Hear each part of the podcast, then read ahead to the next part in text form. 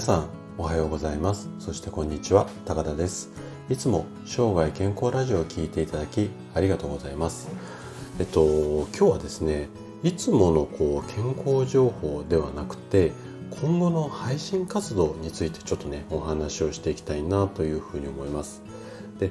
えっと最初に結論からちょっと今日は話をするんですがこれからねえっと、週末土日なんですけどもこの配信をお休みしようかなというふうに考えています。でなんでこんなことを考えたかなっていうと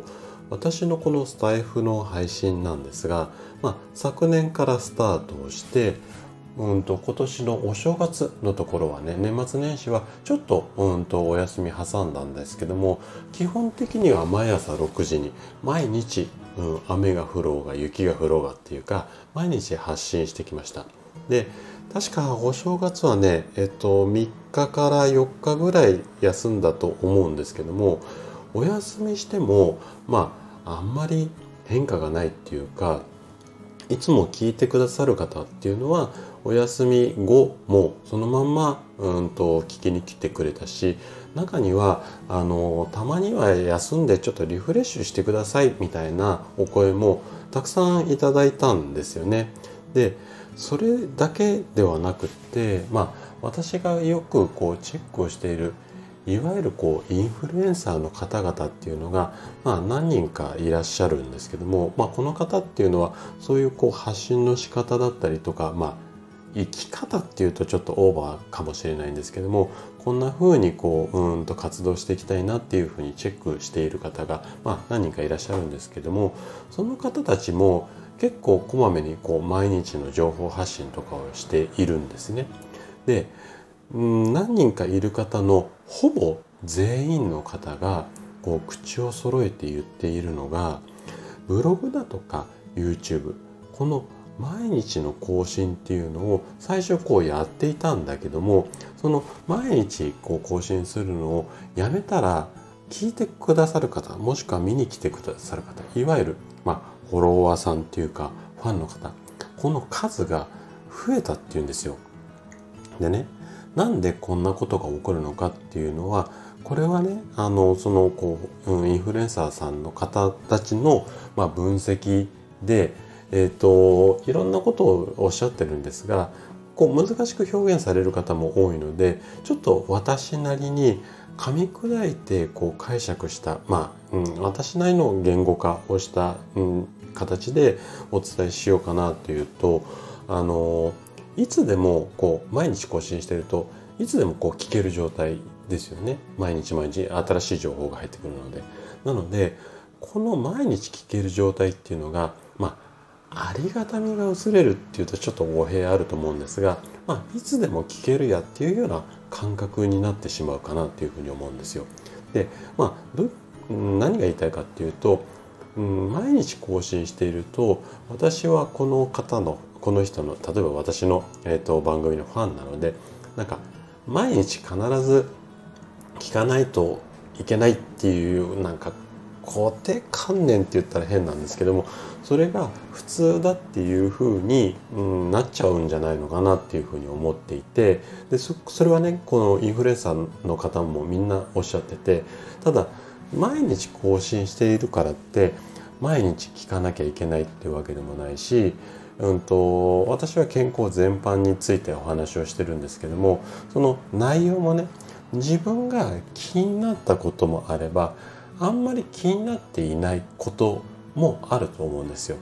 で気になっていないことも何かしながら聞いていただくっていうのはそれはそれで非常にありがたいんですがまあ気になったものだけチョイスをしたりとかあとは大体私の配信ってまあ10 1回10分ぐらいを目安にしているんですけども、まあ、このスタイフのこのアプリの特徴として2倍速とか、まあ、1.5倍とかでも聞けたりするので例えば2倍速で聞いたとすると10分のところが5分で聞けますよね。なので1日10分で2本分とか聞くことも、うん、可能なんですよ。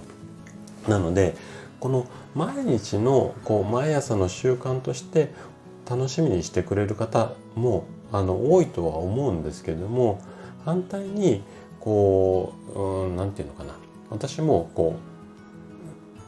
う昨年からお休みなしでやってきて配信の数も270回をこう超えているんですね。でこのボリューム感っていうかまあ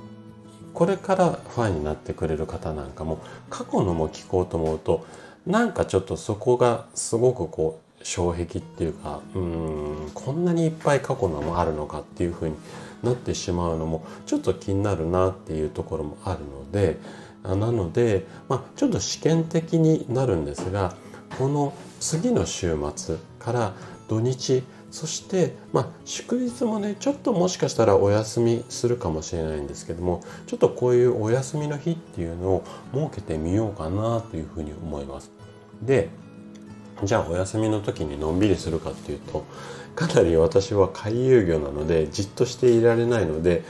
そのお休みの時にもうやることまで決めちゃっているんですよね。で何やるかっていうとそれは、えーと、電子電子書籍あの本書きます。本書くのとあとその本の中でいろいろこう症状を治すうんものの本を書こうかなと思ってるんですけどもそのこう体操とかストレッチなんかもあるのでそういったところは本だとなかなか説明しづらい部分もあるので動画を撮ったりとかその動画がまとまった教材ですよね。あのうちの治療院に来なくても自分のセルフの、まあ、ケアで症状を治せる、まあ、こんなような情報発信もしていきたいなっていうふうに思いながら今ちょこちょことはやっているんですがそういったものを作る、まあ、時間なりあ時間を